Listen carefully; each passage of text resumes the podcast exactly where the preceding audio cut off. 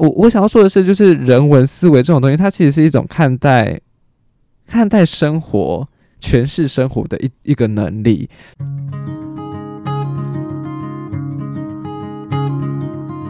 玛莎嘎苏，你好吗？你今天去了哪里？又做了什么呢？是否还交了些新朋友呢？岛屿的阳光适合阅读。马昆蒂夫想跟您做个朋友，并分享我今天读到的一些心得。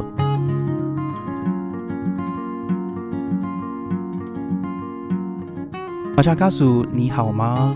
在我们录制今天的节目的时候呢，在台北的现场，窗外正下着令人兴奋的大雨。为什么说令人兴奋呢？因为台湾这几个月来遭遇了百年难得一遇的旱灾。我远在台中的家人现在过着公五休二的生活，也就是呢，自来水只会供应五天，然后有两天呢，他们要拿锅碗瓢盆来装水。当然，我们今天要谈的书呢，跟水一点都没有关系，但是这本书却充满了满满的水汽。这本书叫做《比雾更深的地方》，作者是名散文家张慧晶。那在分享这个这这本书的时候呢，我想要来邀请我的朋友跟大家 say 一下 hello。哦，大家好，这位神秘嘉宾是谁呢？他是苏俊，苏俊是台湾大学台湾文学所的研究生，也是马昆蒂夫，也就是本人呢。朋友圈里面特别有文艺气息的爱书人，哪里哪里？我们私底下常常在谈我们喜我们目前正在阅读的东西，甚至我们对于文学的一些看法。那苏俊本人也喜欢写作，所以我们两个变得更好的朋友。因为我们我自己也有在写作。那为什么今天马昆蒂夫要邀请呃苏俊来谈这个比雾更深的地方呢？因为呃我自己觉得啦哈，每个人对于作品呢。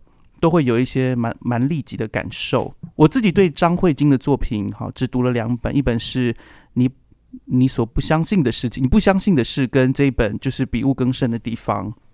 那我觉得张慧静的作品对我而言呢，它就像一碗浓的恰到好处的蔬菜浓汤，你不能多加水啊，就太稀了。因为它的文字其实是，我觉得它的质地是蛮紧密的，哈。然后，而且这个这碗浓汤呢，它里面一定有一些条状蔬菜，像是豆芽菜。意思是什么呢？你必须反复咀嚼，你不能只是一饮而尽，你知道吗？你必须反复咀嚼，才会发现它的那个最美味的部分。但是呢，我今天来请那个呃苏俊来，他对这本这个散文集呢是有不一样的看法，当然他的感受也不一样。那我就要开始来问这个苏俊哦，就是说为什么？我们要读比雾更深的地方。呃，这本散散文集确实是非常张慧晶非常优秀也很成熟的作品。呃，像刚刚马坤有讲到的，你不相信的事，那是他的算是成名作。那后来还有步行书啊，给冥王星，然后一直到啊比雾更深的地方。哦，他让我感觉他的文字确实是越确实是越来越成熟。呃，他的这种人文思考的深度是。呃，更不着痕迹的表露在他的字里行间里面。对，那这本书，呃，刚刚马坤用浓汤来形容，真的，那我觉得确实用浓汤是很能够说明他文字那种耐人寻味，就是看一次不够，你要看个两三次才会 才会透的那种感觉。好，不过我觉得在另外一个层次上，他的文字又是。淡如水的那种淡如水，是在于它的透明，嗯，就是那个文字本身是能够带领你去看透很多，呃，是我觉得是生活的表象吧。对，就我们生活总是被层层的表象给包围。我觉得这本书的文字有的那个透明性，有办法带领我们去看到，呃，表象之呃表象的背后的更深一层的。呃，一些属于人文的感情，或者是甚至比较哲学性的那种存有的意义等等的东西，是呃，我自己也觉得，呃，其实，在前些时候，因为我我自己家里有一些事情，然后我其实心里是一个比较低档的一个状况，我对很多的文字、很多的甚至影视，我都是没有办法看下去。我觉得我对虚构，或者是我对于真实有一种呃很强烈的渴求，而不知道为什么哦，张慧晶呃的作品在那个时候打中了我，我就突然觉得我的大脑很适合读这种文字，它很适合我去吸收，因为它有一种很真诚的寻求。而我们跟着他的文字，就可以寻求到，哎，为什么有时候在某些场合当中，我们会那样的反应，或者是他也带领我们，为什么在某些，不管是呃，他在这个比物更深的地方，其实有很多是关于他的阅读，或这个阅读不只是书哦，他有时候是看电影或什么，他有那些感受，他把那些感受呢更透彻的去分析，啊，这件事对我而言很重要，为什么？因为我我就是想要知道我为什么会这样想。而张慧晶就是帮助他的行文也好，或者是他的文字也好，就是帮助你觉得说，哎，为什么你会这样想？有可能你是那样想，可是这也不是心理学、心理式的剖析哦，他是透过他的文字，循循缓缓的带出，呃，原来我是这样想，而且让你有余韵无穷的感觉。所以我想要问苏俊，你觉得笔物更深？我们先从我们直接破题好了，这本书叫《笔物更深的地方》。什么叫比物更深呢？这个书名给你什么样的理解？嗯，我觉得刚刚马坤给我们一个很好的影子哦，就是说他刚刚马坤讲到他在呃陷入某人生的某种低潮、某种迷茫当中，然后这本书让他看见了自己，让他看清楚。我想这本书的题目，他就是在传达那样的在迷雾之中看清楚的一个意志哦。好，那比雾更深的地方。嗯，这句话很有趣，就是比雾更深的地方是哪里？对，看似是一个更朦胧的所在，对雾嘛，那你又更深，感觉是更看，再者说是更看不清楚的。但是偏偏张慧晶的文字给人感觉，就像我刚刚说的是非常透明澄澈的。对，那这这里比雾更深，它就有一种辩证的意涵在里面。好，就是说我们说，呃，当局者迷，旁观者清嘛，那。这个就是说，这个在清和迷之间，这个就是作者想要去思考、想要去讨论的，在物理或物外对的这个之间的这个地带，对不对？清和明之间的这个地带，对。那我刚刚讲到辩证，我我我用一个比较通俗的方式来解释好了。呃，大家都听过一句话叫做“见山是山，见山不是山，见山又是山”。对，那这个第二次的见山跟第一次是不一样的，因为它的意义更丰富了，因为你已经经过了。空的这个阶段了，所以你再次见到他的时候，那个意义对你来说已经不一样了。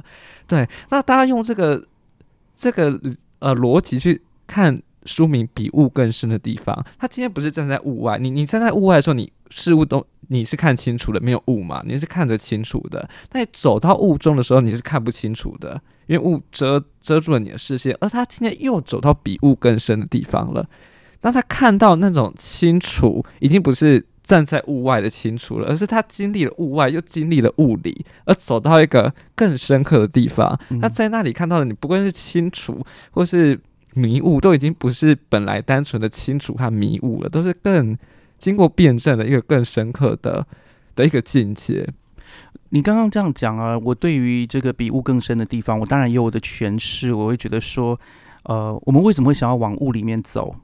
可见，在我们认为在雾里面可能有我们的出路啊，这是一个。那另外一个人可能就是单纯的好奇，对。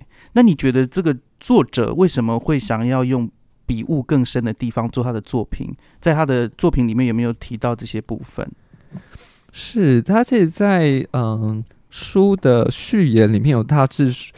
嗯，但是说他为什么他要写比物更深的地方？哦，其实，在在序言的十三页这里哦，他他又讲到一句话，他说：“如果如果不可解的世界是物，我们还是能尝试去到比物更深的地方，从那里回头看自己。首先是自己在物中的形状。”对，所以这样的一个语境，其实跟马坤刚刚讲的有点像，就是世事如雾，我们有时候会。特别在迷浓雾当中，是，但是他愿意走入比雾更深的地方，其实要看见自己在雾中的形状。他并不是急于想要离开这个雾而已，而是想要看到自己在雾中的那个样子。对，所以那这样的一个一个精神，其实具体就表现在他文字风格的一种反身性，就是。反省，对，就是他文字有一种不断的反省的一个怎么讲，一个姿势在那里，就是说回头看，回头看自己的形状，这样的姿势是在他的文字中是不断的呃呈现的。好，用用比较这个反身性，用比较简单的讲法，就是呃去思考自己的思考，去感受自己的感受。你刚刚呃。不断的反复提到这个张慧晶她的反身性，在写作当中可以看到。那我想要请你分享其中的一段，让我们的读者能够清楚了解你所谓的这个反身性是什么意思。好，呃，例如啊，在。一篇叫做《雨和浪潮》的散文里面，他这边是在形容一个雨过天晴的天空的颜色的状态。他是这样写的：他说，天上有些地方仍然分布着层叠条状的厚云，于是红与黑、光与暗相间，仿佛天空是被猛兽的利爪抓破的，又仿佛是如成熟的果荚般绽蹦开来的。我想我应该选择第二个比喻，因为它比较平和。但首先来到我脑中的却是第一个，不是因为它在视觉上比较像，而是在构造文字时，他用这样的顺序来到，从猛暴的比喻开始，却想在更圆熟的语汇中完满。哇哦！对，就我觉得，我觉得他这边的反身性已经到了一种强迫症的状态了，你知道吗？可以容我说一句话吗？我觉得他已经算是灵魂出窍的状况，就是灵魂，然后看着自己的身体做一切其他的事情，他没有办法融入，就是活在自己的身体里面。真的，真的就是那种灵魂出窍才能看 看到你自己。真的，对我觉得他。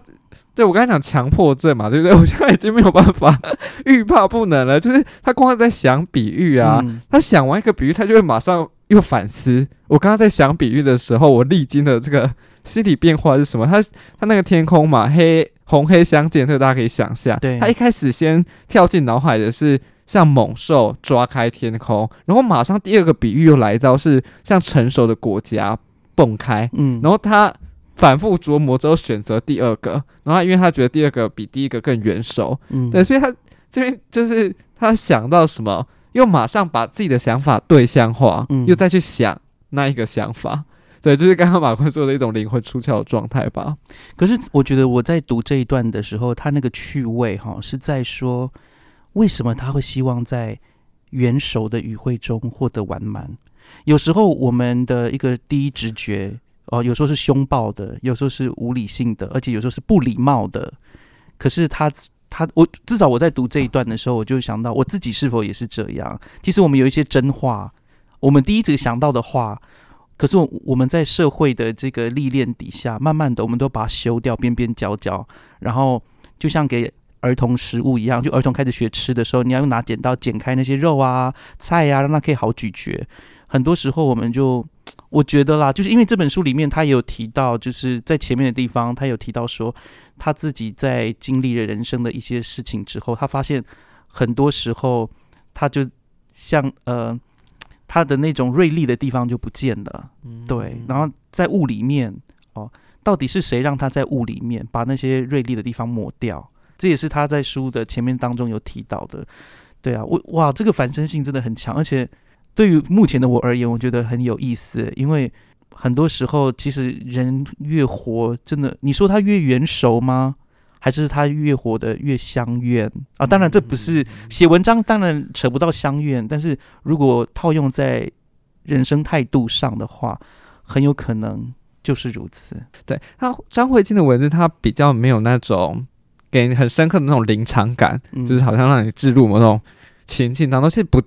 我我觉得不太会，但他的作品的反思性很强，在于他常常能够，呃，就是说经过一件事情过后，那他再回头去反刍，哎，我刚刚做的这个行为，或我刚刚经历的这个事件，它是什么样的意义？他那个转身去看自己刚刚的所作所为，然后企图去给予这样的所作所为一个诠释的。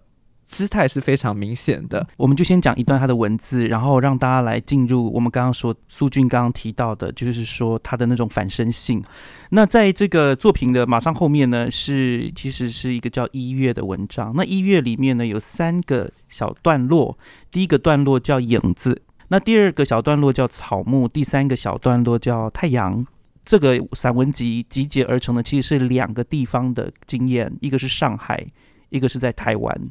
他在上海工作的那段时间，以及在台湾的工作时间，然后他要写，就是把它集结成一起。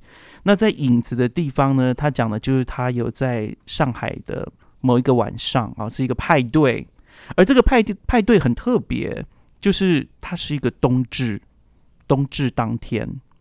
好，那冬至当天他去参加派对，派对呢，他这边形容的我觉得很有趣。他说派对的边陲有个寂寞的人，也就是在呃这个应该是大家很快乐的哦，享受这种呃热闹氛围的时候呢，在派对的边陲有一个人对他说呢，去外头聊一下，我请你喝茶，跟你讲两三件重要的事情。他们聊了什么呢？他说。呃，他说了几件烦恼，我说了我的看法，但是我觉得这个转折也很有趣。他说，但是一一直到散离人群后的深夜，我才忽然在第三次咳嗽醒来时明白，那其实是不在场的对话。这个很有趣哦，就是说，我觉得这这边他讲到不在场的对话，什么叫不在场的对话？可见这个作者感受到就是。他们两个可能并没有都在心不在焉啦。好，简单讲是这样。但是作作者他自己觉得，我的确在那里，但是他说的话似乎不是讯息，他是找一个借口强调自己的烦恼，融入周遭太明亮的热闹的方式，而且这不是第一次。这篇文章它确实巧妙的就在马坤刚刚说的那个抽丝剥茧，那个想要。弄清楚事情到底怎么发生的那种感觉，真的对。那它里面我觉得很，呃，他有些形容好，刚刚讲到说那种心不在焉，那种不在场。好，他他是在那事后想到，觉得有一点被耍了，嗯，有一点好像你浪费了我的这样的一个时间。好，各位，可能大家都大家多少少可能都会有那种经验，就是。你很认真的，就你是很认真的在跟一个朋友说话，但是过后你觉得他其实没有在跟你说话，他好像骗了你一段时间了。那他就形容这样，他他这件事情过后，他有一种寂寞的感觉，有一种受伤过后的柔软。对我觉得这样这个形容也非常的的精准哦。对，那他用了一个意象叫做影子，也就是他的标题。对，就是那个人他并不是在。他并不是用他的身体在跟他讲话，而好像只是在用他的影子在那里存在着一样，但他心是不在场。我觉得这一个，呃，张慧晶刚刚有说抽丝剥茧嘛，对不对？其中一个部分就是他其实后来发现，原来刚刚的讨论、刚刚的谈话是一阵徒劳，也就是根本没有意义。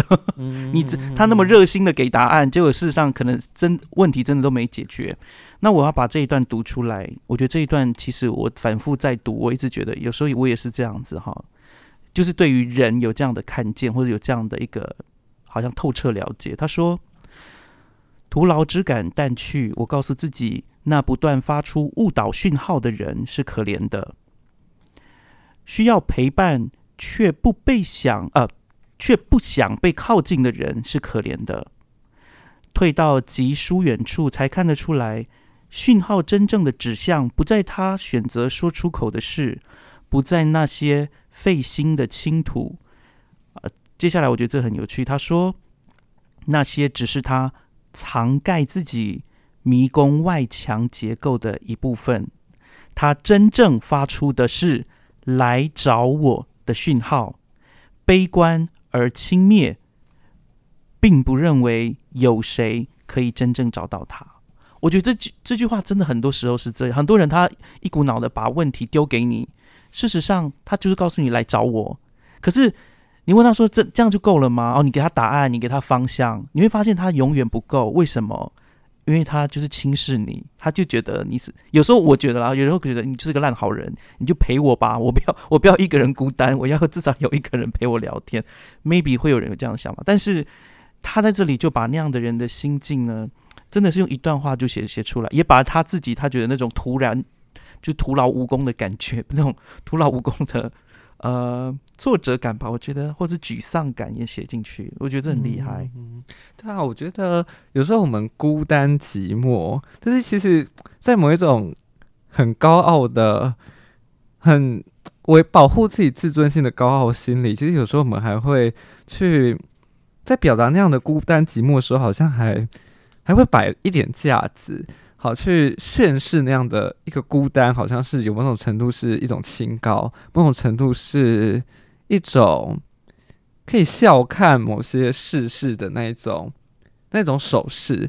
对我觉得他这个张慧晶跟的的这这位朋友，他就是给我这样的一个感觉，他是轻蔑的，他是悲观的，他想要别人来找他，但是他他好像只是他并不并不觉得问题会被解决，他只是想要。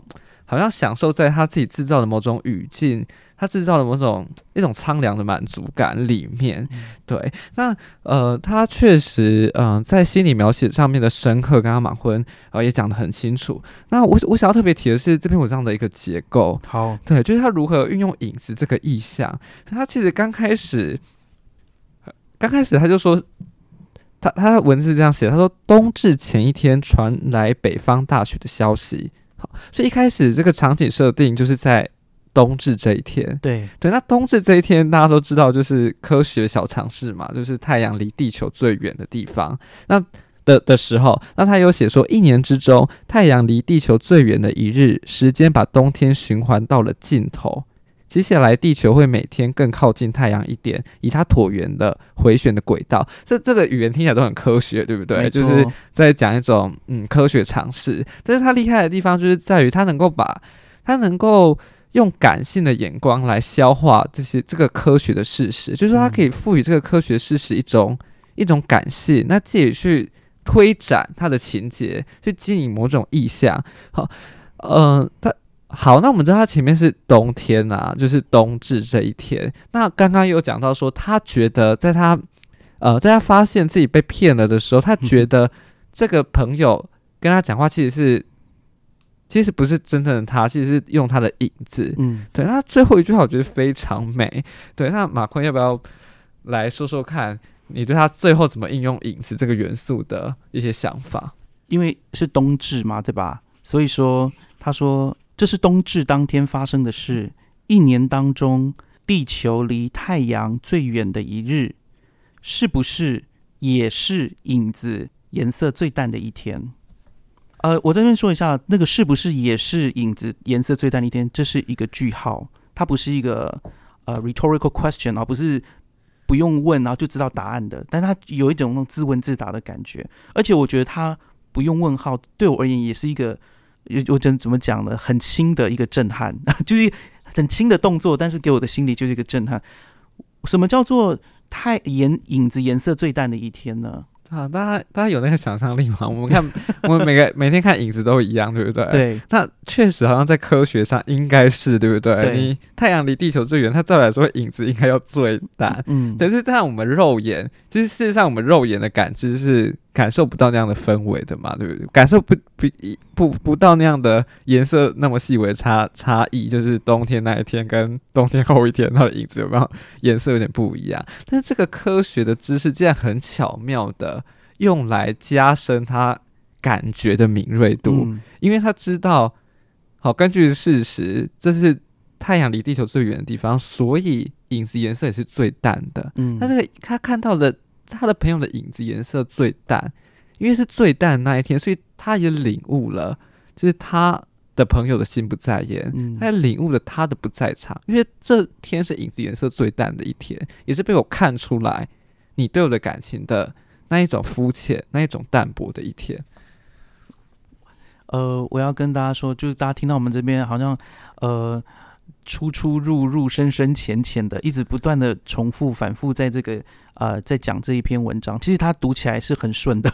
你你顺着他的那个理路下去，你会觉得哎哎哎哎，就一好像去做那个 按摩，有没有那个经经经络都被打开那种感觉？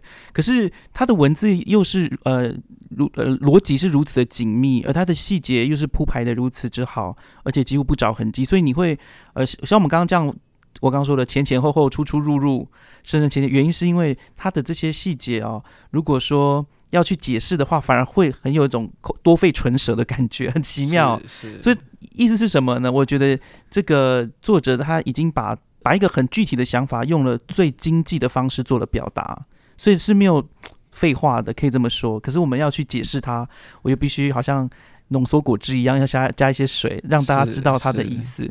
不过他的文章大概就这样，并不难读。真的，我要说并不，但是也像我刚刚说的一样，你不可能一饮而尽，你必须要花一点时间去咀嚼它，才会咀嚼出那个味道。我们刚刚已经用了一个一篇文章，呃，稍微来讲一下他写的一些内容。我想要问问看，就是苏俊你自己也发现他的一个文文字的特质跟风格，好像在这本书的某个地方也可以。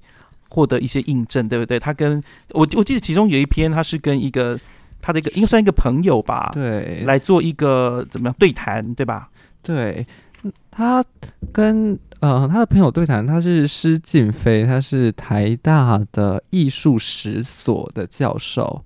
对，那张卫金的背景其实是历史系，对，他对文物也蛮有自己的兴趣和研究的。那因此，他跟这位。呃，艺术史所的老师对谈的时候，他们就呃各自去抒发自己对于呃物质历史的理解，好物质文化的理解。那呃，什么叫艺术史？大家不晓得有没有一点点概念？那艺术史可能大家马上想到就是很多画作，就是毕卡索啊、梵谷啊这些人，文艺复兴时代的，或者是呃宗教革命时期的一些壁画。啊，还有可能更古早一点点的一些雕刻，希腊时期的那些雕刻等等。但是他这篇要谈的主要不是那些画，他更广广泛到广阔到是一个物质的文化史，所以如何解读物质。对，平常我们。都是大部分的历史，就是至少就在古典主义的历史，好像大部分都是解读文字，就是看这些历史的记载嘛。我们读历史课本，我们读那些史书。但是艺术史的精神就是从物质性的东西，不管它是名家的画作，还是只是一个农夫的耙子，如果它留下来了，那我们就可以从那样的那样物品的物质性去找到一些蛛丝马迹，去找找到一些更大的。整个历史背景的来龙去脉，嗯，对，那他就是他们的对谈，就是用呃这样的角度来谈，因为物质这这个东西比文字还要某种程度，它更它能够散发的讯息是更精致的，而且也是更诚实的。你知道文字有时候是可以说谎的，一个对一个史家他写出来的东西，有可能是皇帝叫他写的，那也可能充满他自己的观点，但是一个农夫用的耙子，或者是。可能后宫的嫔妃不小心掉 掉掉发簪的发簪，他其实那个就有说话的空间，而且那个说说的话是绝对诚实的，而且是更细腻的。对，好，但是呃，对，但是因为这部分这部分就有一点有一点复杂，对，各位可以在从他的书中去品味。我发现哦，读历史的人，因为我自己喜欢啊看一些读历史的人写的著作。很奇妙，我不一定真的喜欢看历史啊，就是说历史的文学。但是我只要看到这些读历史的人写的文学啊，我常常会很有所得，因为很奇妙，他们很着重那种呃很实在的东西。他们的文字里面，可能是对于这个对对物质的存在的来龙去脉，非常的。认真看待，对，因为他们自己在他们的思考，跟我觉得跟还有经过历史学的训练的人，真的思考跟一般人还是真的是不太一样，真的真的。对啊，那张慧晶又是台大历史系毕业，然后后来拿了美英国爱丁堡历史学硕士，我相信他这种历史学的那个训练底子也是非常厚实，所以可以写出这种文字。可是他的文字真的不像大家想象的，就是以为是很无聊的一些事实的堆积而已，绝对不是。我觉得张这是张慧晶他。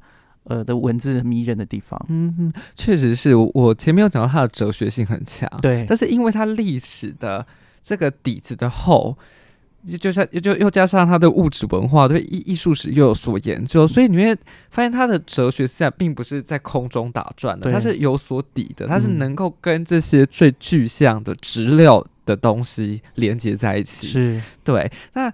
呃，那他们在谈论艺术史的过程，他们就有一个部分谈到说，哎，艺术和文字有什么不一样？就是物质物质艺术和语言的艺术有什么样的不同或同？那他们就讲到是介质的不一样。对，那讲到这个介质啊，好，因为那个施静飞就问张慧晶说，哎，这个文对文学来说，文学来说，文字是不是就是一种介质？对，那在呃这本书的第一百五十页啊，张慧晶就说出他的看法，他就说，对，文字是介质，我非常同意这点。我想我不是那种把文字当成艺术的本身在雕琢的人，可能也是个人能力不带吧。对我而言，文字是介质，借着这个介质，我们思考、感受、沟通、传递一些事情。如果介质阻碍了感受事物的能力，那就该要检讨一下了，是否有买椟还珠之嫌？对，哎，这边很很有趣哦，就是说文字，文字是一种言说嘛，对不对？但是这个，但是这个言说的。呃，的目的的功能是要能够指向一个不可言说之处。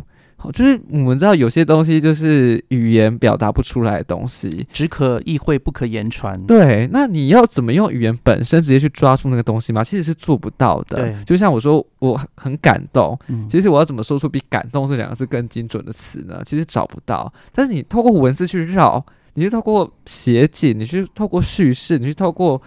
怎么样的抒情？有时候那个文字可以带你到那个不可言说之处，就是你感受到它了，嗯，但是他说不出来。这个文字它不是去戳中那个不可言说之处，或也不可能去抓到它。但是张慧晶她她要追求的就是，或者说她欣赏文字就是那种文字本身不是艺术，文字本身并不作为审美的对象，它不是需要很。雕琢，然后让我们发现他的修辞多么的美好，他的文字多么的精深，就是可能看一看，还要查字典之类的。他的文字就是介质，它的功用是去带领你到那个不可言说之处，所以它必须必须薄，必须透，来让你跟要表达的情感、要表达的这个悸动之间，好透过文字的介质而而触碰到，对。呃，我记得在这边好像他有提到一个故事嘛，就是那个大卫瓦利斯关于水的部分，是水与介质。那你自己觉得这个张慧晶为什么会特别想要提到这个水的故事呢？就是那一篇演讲啊，是大呃，这是美国作家大卫瓦利斯有一次就是对一群毕业生，某大学毕业生做了一篇叫做《This Is Water》。这就是水的演讲，它里面就用了一个很好玩的故事，就是说有两条金鱼，哦，三条鱼碰在一起，他们就聊天，然后一条鱼对另外两两条鱼打招呼，他就说：“哎，早啊，水怎么样？”嗯，然后其中一条就回头定对另外一条说：“到底什么是水啊？到底什么是水啊？为什么鱼会不知道什么是水？因为他们就活在水中啊，对不对？水就是一个理所当然的存在啊。嗯，那。张慧晶她说，她的文字是要去找到好能够体现在一百五十一页的最后一行。她说，文学经常能优为的体现那些不可言说，让人意识到水的形状。对，你知道鱼本身是意识不到水的形状，它就活在之之间，活在那之中。但是文学好，就像我们也活在一些理所当然的。价值观里面，你知道，人其实很难去检讨自己所有行为的动机或者价值标准判断。我们每天都在做决定，那我们的做的决定，好，还有它的后果等等的，像骨牌这样子连续效应的影响，彼此影响，彼此影响。但是到底后面那个支配我们去思想、去行为的？一些东西有时候太理所当然了，以至于我们不会察觉。就像鱼，它察觉不到水，它看不到水的形状。那对张慧晶来说，文学或者是文化的意义就在那里，让我们更看清楚一些在日常生活中被我们因为太理所当然而忽略，而甚至以为不存在的那个东西，就是张慧晶说的不可言说之处，也就是他文学要达到的，去描容的那个水的形状。我之前呃在跟那个苏俊聊天的时候，他有提到张慧君给他这个作家给他一种感觉，就是人文思维的重要，然后也让他看到人文思维 maybe 可以发出什么样的光。那你自己个人认为呢？就是在这本书里面有没有哪些段落让你觉得它体现了我们生活当中其实人文思维很重要？我再多讲一些话哈，就是其实这是世界上好像一直都在战所谓的理科跟文科，到底学文的人。重不重要？有没有必要学习文章？因为在大陆之前有一个消息嘛，就是说好像他们有一些经济学家，然后做了一个研究，然后他们的结论是说，这个学文科的学生太多了，应该要多专注在理工科上面，这是一个国家要强大的必然的哦，这个要素。像我也是文科生，然后我们都是文科生，那你觉得这种？人文的思维到底对这个社会，或是对这个历史上来说，它的价值跟意义是什么？然后张慧晶是否有触及到这些部分？嗯，我现场文字当中著作当中，我很喜欢的一段，就也是在他的序言里面，他讲到郑伯克段语言。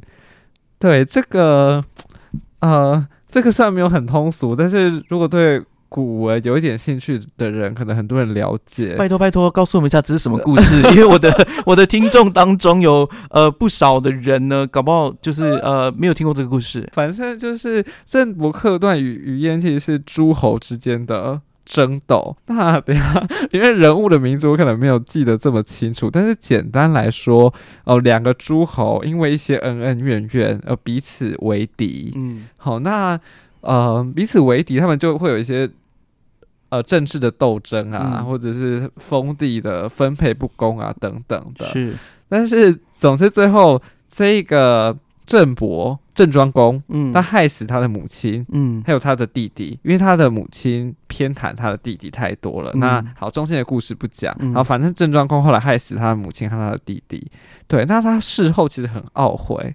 那后来就出现那个尹考叔的这个角色，嗯，那这个尹考叔呢，他是一个很孝顺的人。他基于一些原因，就是得以有机会跟郑庄公一起吃饭，然后郑庄公发现，哎，他怎么都不吃肉，就是然后皇帝招待一定会招待很好，所以这个尹好叔都不吃肉。那皇帝问他为什么，他就说，哦，因为他的母亲、他的妈妈都没有这辈子都没有吃过肉，因此他想要把肉留下来、留起来，然后带给他的妈妈。对，那这个故事让郑庄公其实很感动，也很懊悔，就是自己的行径。嗯，对。那他后面其实很离奇，就是呃，这个郑庄公跟他母亲姜氏就真的在黄泉地道地道相见，然后他就挖黄泉地道，然后然后那个姜氏他母亲就快乐的出来，然后他就快乐的在就是阴间他阳世的中间。某种地带吧，相遇这样，他们就和解了。而且最后又是个和解的故事啦。对，那他就是要讲到这个尹考叔的角色。尹考叔其实应该算是一个次要人物，在争夺伯克段于烟这这一个史传故事里面，他应该算是一个次次要的人物。但是张慧晶发现了他的位置。嗯，对。那在序言呢？哦，对，在在第他的第十页，他就说他注意到他是。他的视角，他说：“你追问不到，你追问不了，在远方进行的战争与权力的游戏。你活在一个被给予的位置，你的生活受到更巨大层次布局的导向，但你也还能从自己出发，有一种同理心去理解，从而洞悉的在眼前应该去做的一件事，像尹考书那样。”这句话非常感动我，就是尹考书他是。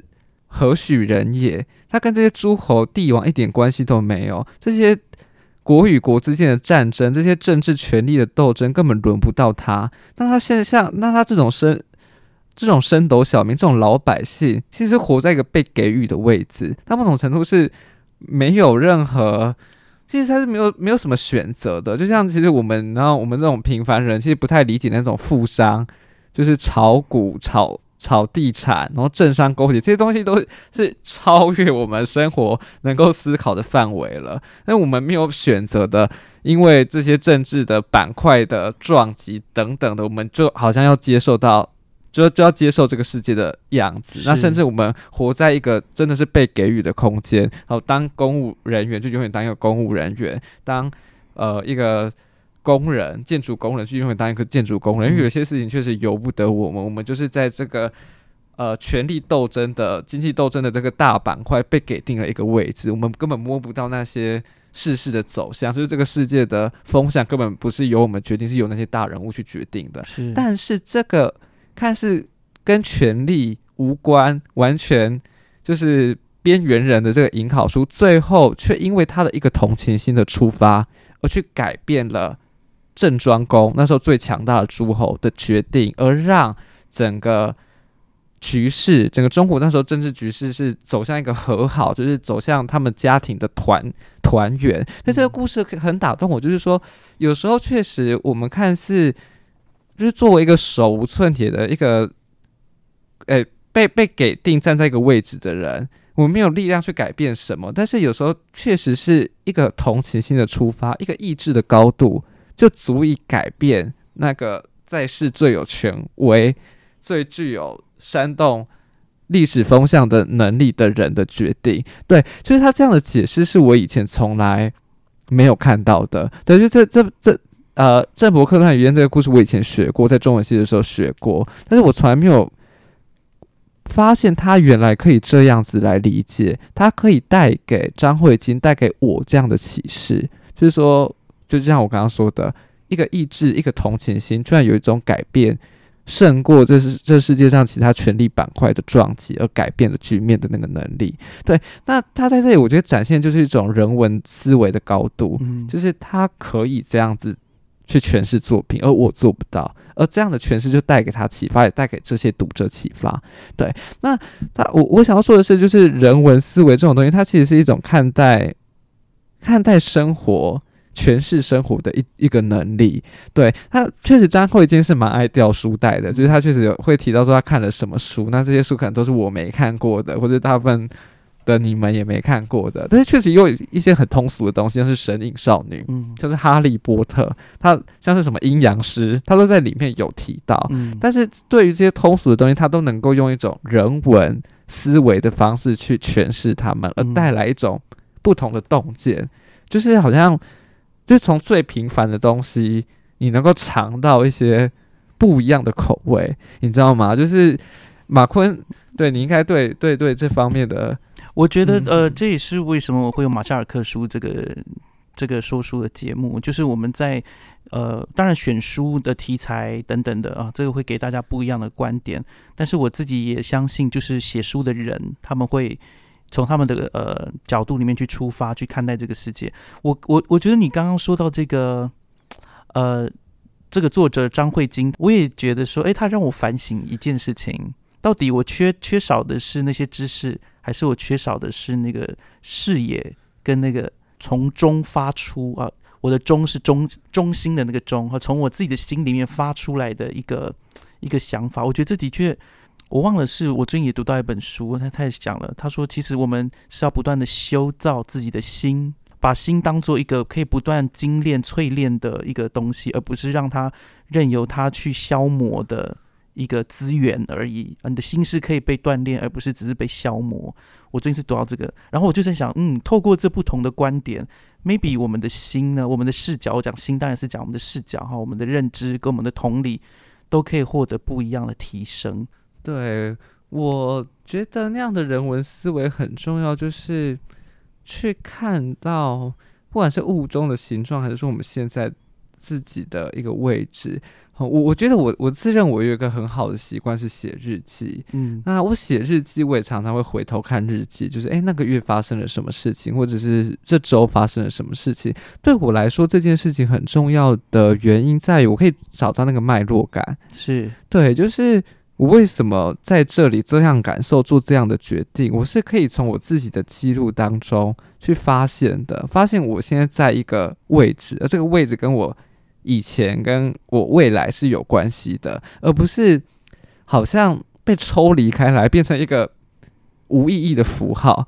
对，因为有时候人确实在某种低潮、某种迷茫的时候，会有那种感觉，就是好像生活的脉络感找不到，好像突然断裂了。我好像是一个浮游在外太空的一个物质，对，没有前没有前因，没有后果。嗯对，它对我来说，写日记的意义在于，它让我的生活有脉络感，我也可以知道我要怎么去去检讨自己。好，讲最通俗的就是不重蹈覆辙。好，嗯也许对，那这样的这样这样的一个思维模式，对我来说就是一种人文思考。嗯，对，它跟科学的诉求不一样，因为我觉得，我觉得很大不一样，就是科学的精神在于一种分割，嗯就是把一件东西看你可以分几类就分几类，就分的越细越好，越精准越好。嗯但是人文的思维其实是一种连接的能力，去发现每一件事情其实都有关联，那每一件事情我都可以找到他们的关联，那个关联可能就是我的新诠释。对人文思维有一个背后很大的一个哲学信念，就是我们相信，确实万有之中是有一个整体性的，所以才有办法文学界才有办法比喻嘛，用这个去类比那个，用这个去象征那个。而且这背后的一个哲学精神，就是一个纯有的一个纯一。对，我觉得人文思维是去展现出那样的一个真理，就是事物和事物之间是彼此有关联的，彼此可以互相启发、互相转注彼此的。对，那个在我，所以在人文思维中，我们可以看到自身的意义，自自身作为一个拼图，在这个世界的位置，我们可以发现自己的价值，其实是足以影响到。我的存在确实是跟这个世界的怎么运作是有关的，怎么这个世界怎么运作也影响到我，我也影响这个世界怎么运作。对，这是科学，我觉得它没有办法给予我这个这样的一个价值，因为科学它强调分割，强调分类，好像万事万物彼此之间都很孤，就是都很孤独吧，对不对？没有那种连接感，没有那种与我有关、属于我的那种感觉。你刚刚在分享的时候呢，你刚刚说。你在生活当中看到脉络，是因为写了日记。然后，我觉得其实我们以这个书的书名来思考，我们要怎么样走到比物更深的地方？或许有一些方法。对，像这位作者，他透过但是他的研读去体验，然后去思考，然后找到了或看到了自己在雾中的那个身形，然后也好奇是否是否还可以再往雾里面多走一点。然后我自己看到你的做法就是写日记，然后。看看到自己在雾中的形状，然后再摸索，再继续摸索。有时候，呃，生命的确就是如此，一直摸索前进。而我们如果缺乏了一些脉络的话，很就像刚刚你刚刚说的，我真的好同意，就是呃，会觉得自己好像缺乏了这个前因后果，缺乏脉络的活着，有时候会顿顿时会觉得很孤单。可是对于这个。人文思维呢？我最后再讲一个，我觉得一个有趣的地方，就是我其实觉得哈，在住在呃台湾这个地方，很多人都说台湾人很有人情味，呃等等的。可是我自己看呢，我觉得台湾人真的还蛮有善心的，十分有善心。当其他的国家发生了，或者是在我们的社会上发生了一些不幸的事件、不幸的灾难、不幸的呃人祸等等的时候，你可以看到有一股就是行善的动能，嗯，这个倒是倒是我觉得这是我所处的物啊，我感我就是不知道为什么台湾人会，我会觉得台湾人在台湾人身上可以看到这么多善心以及善举，对，或许我需要花一点时间去去揣摩，诶，到底我所处在的这个环境里面是哪样的价值观引领他们去做这么多的事情，所以。比雾更深的地方，不代表你走入的是一个混沌，或者是你走入的是一个呃可怕的地方。或许就像我刚刚说的，maybe 我们的出路在那里这样子。不过在这个今天的节目到这里，不知道苏俊还有没有什么想要补充的？这本书啊，它的书腰，然后书腰就是一个广告的位置，他就说他是要写给身处迷雾的世代。对，那。里面有讲到，就是说这个世界是一个资讯爆炸的世界的时代，但是资讯爆炸之中，我们反而变得很健忘，真的，我们反而很容易忘记事情，反而生活变得很没有脉络感。其实这也是一个亲密之间的辩证，你知道吗？就是，嗯，你太容易。汲取知识了，所以看似你可以看得很透。就像我觉得最好的一个例子是，你知道 Google 的街景服务，是你点地球上的哪一点，你就可以看到那个风景，嗯，那个街景长怎么样。我们是这样的一个时代，所以看似没有东西可以不让我们了解啊。我们想要看哪里，我们就看哪里。所以我们是活在一个没有物的时代啊，就像那个街景服务一样，我想要看哪里，我就点那就看得到了。但是也因为资讯这么样的好取得，我们其实是活在一个健忘的时代。因为你看，我们每天看那么多新闻，隔天我们记得几则；我们看那么多新闻，每天接收这么多资讯，那么多 Google 就有的东西，到底影响我们决定的，跟我们有关的，以及我们真正在意的东西是什么？所以，我觉得很有意思的就是，看似现在活在是一个明亮的、没有雾的一个所谓科学除美的时代，但是其实我们反而是。把自己置入一个更大的迷雾和谜团里面，因为这些更明朗的知识跟我们没有关、没有连接、没有连接感，这些知识我们今天读了，明天就忘了，明天我们就会在 Google 搜取更多其他的知识。对，所以我们会需要一个人文的思维去找到那样子深度的连接，不管是与人的连接，还是与事物的连接。我们需要的不是更多更多的资讯，那已经够多了，已经消化不良了。我们要找到是比较深的方式，去把事物跟我们自己产生关联。我觉得这也是他要启发我们这个时代的东西。嗯，谢谢啊。我刚刚就是在想，又回到了我对这本书，我觉得一直让我很感动的那一篇影子。对，在我们可以想象，在一个派对里面，你对一个人掏心掏肺、认真想要解决他的问题，后来透过了不断的思考，突然惊觉，原来他要的可能 maybe 只是你的陪伴，你给他的答案根本不是他要的，而且他搞不好给你一种轻蔑的感受，你觉得你的。真心诚意，不过对他而言就是一个有点像露水姻缘这样子，是如此不被看重。我觉得这这本呃小小散文集，然后其实真的不不厚，但是我在读他的那个力道上面，有时候反而是比读通俗小说更更更要要更用力一点。这是跟我往常读散文。的那种获得的力量感不一样，可以这样说。有时候我们读完一个我们觉得写的很好的散文，它就像一个重拳一样，把你打倒在地。